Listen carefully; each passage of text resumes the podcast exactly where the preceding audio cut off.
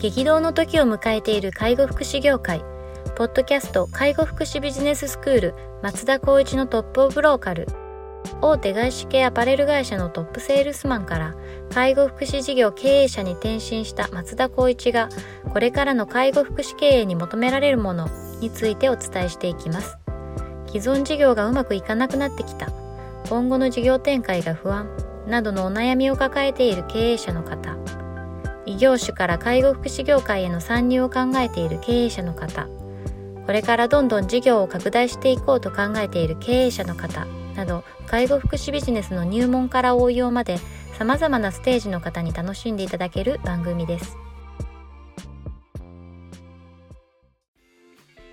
こんにちは、ナビゲーターの松本慎二です。ポッドキャスト介護福祉ビジネススクール、松田光一のトップオブローカル。トップオブローカルとは、介護福祉事業において地域に密着し、地域に愛されることで地域のナンバーワンになることです。松田さん、本日よろしくお願いします。よろしくお願いします。はい、今日も行きたいと思います。えっと、今日はですね、ご質問いただいておりますので、取り上げたいというふうに思っております。えっと、経営者の方からですね。はじめまして。いつも楽しく聞かせていただいております。熊本で放課後デーを経営しているものです。保護者対応について相談させてください。先日、発達障害がある児童の送迎の際に、スタッフが保護者に対して今日もお利口にしていましたと伝えたところ、保護者から幼稚園児でもないのにお利口にしているとは馬鹿にしているという苦情になってしまいましたと。当然当社のスタッフも馬鹿にしているわけではないのですが、このようなちょっとした言葉をきっかけでクレームになることが多々あります。どうやったら保護者対応を円滑に進めることができるんでしょうかと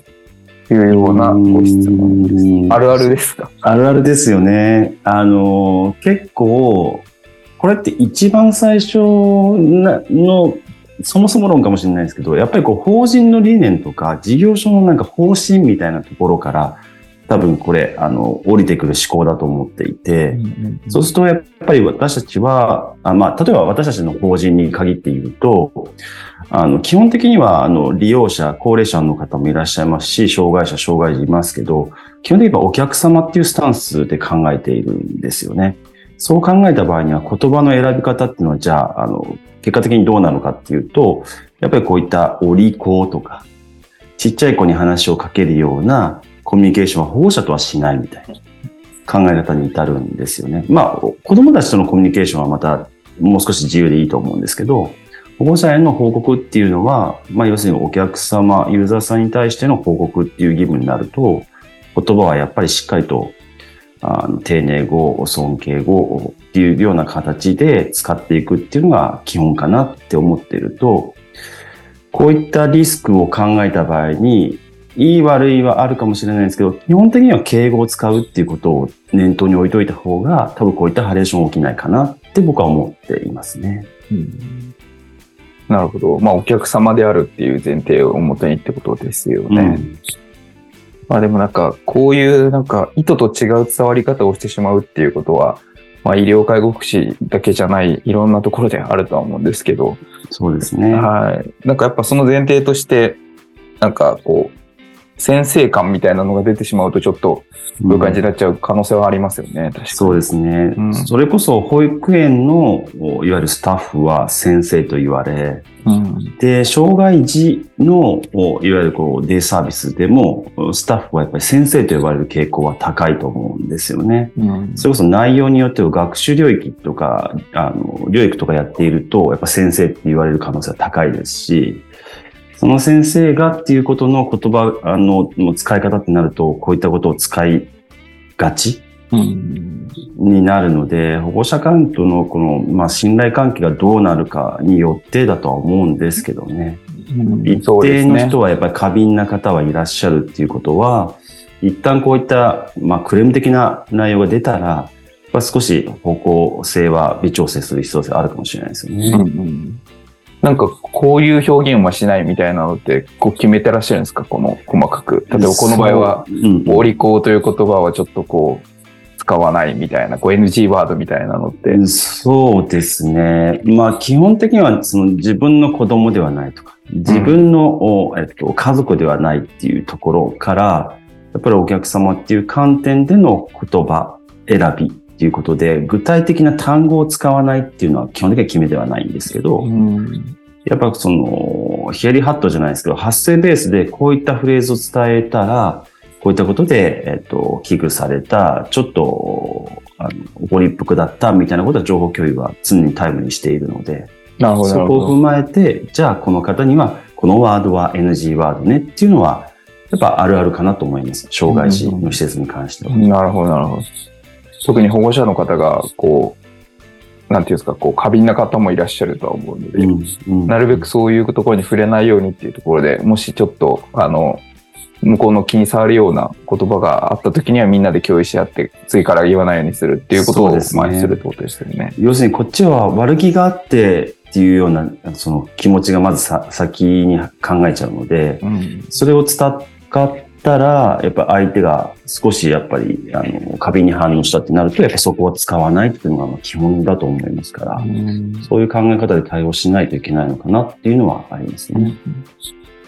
この今回のご質問、その保護者対応を円滑にすることができるのでしょうかってありますけど、まあこういう言葉選びっていうのは当然あるとしても、なんか他にもありますか？このスムーズに保護者をそうですね。やっぱり先ほどもお伝えした通りかなと思います。発生ベースでその情報をタイムに共有しながら、事業所として、スタッフとしてどう対応するかをすぐに共有して、そこを踏まえての、まあ、まずは謝罪と、謝罪を踏まえてこういった形で対応させてもらいますと改善を提提示して、保護者さんが、あ、それでいいです、わかりましたって言っていただくような形をまずワンセットで取り組むっていうことが、円滑に今後発生するっていう可能性を低くするっていうような対応策かなと僕は思いますね。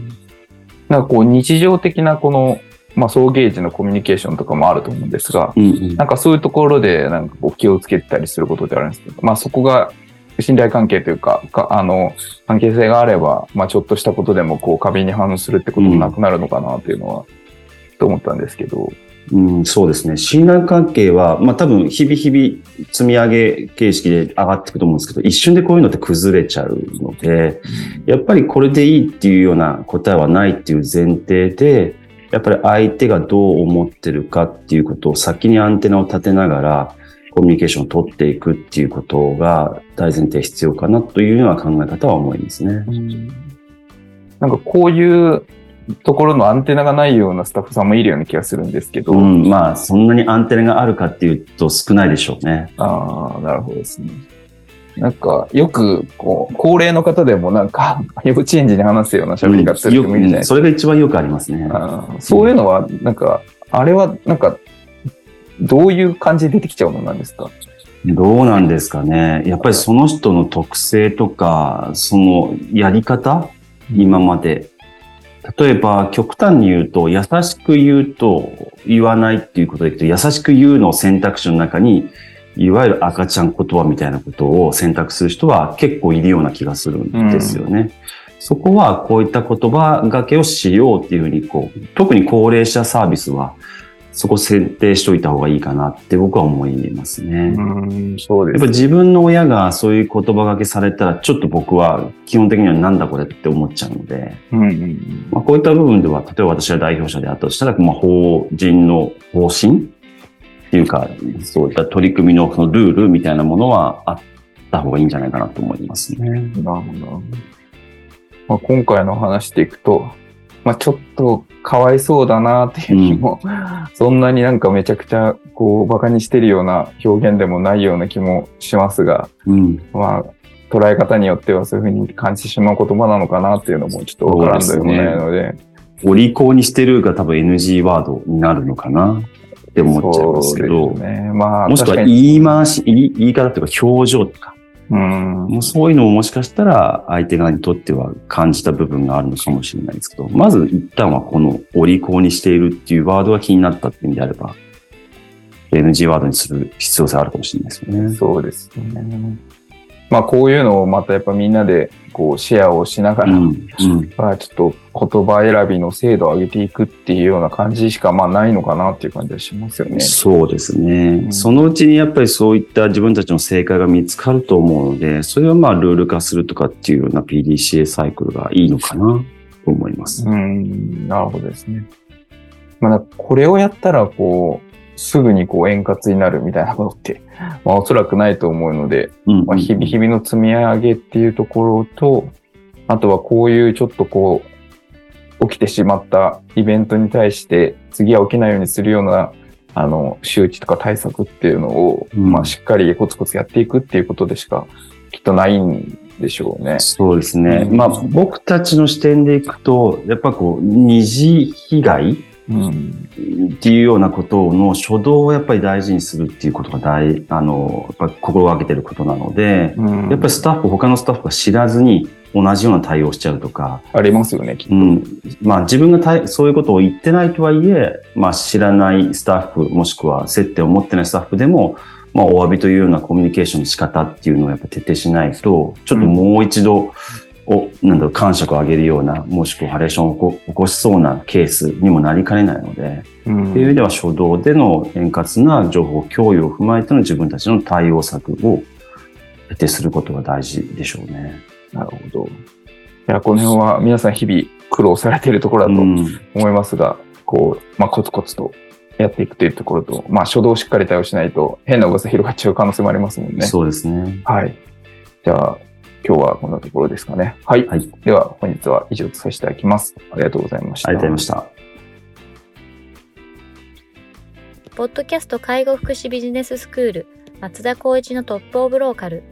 番組では介護福祉サービスに関するご質問を当番組の専用ウェブサイトより募集しております。番組 URL よりサイトへアクセスし、質問のバナーから所定のフォームへ入力の上送信をお願いします。URL は http コロンスラッシュスラッシュ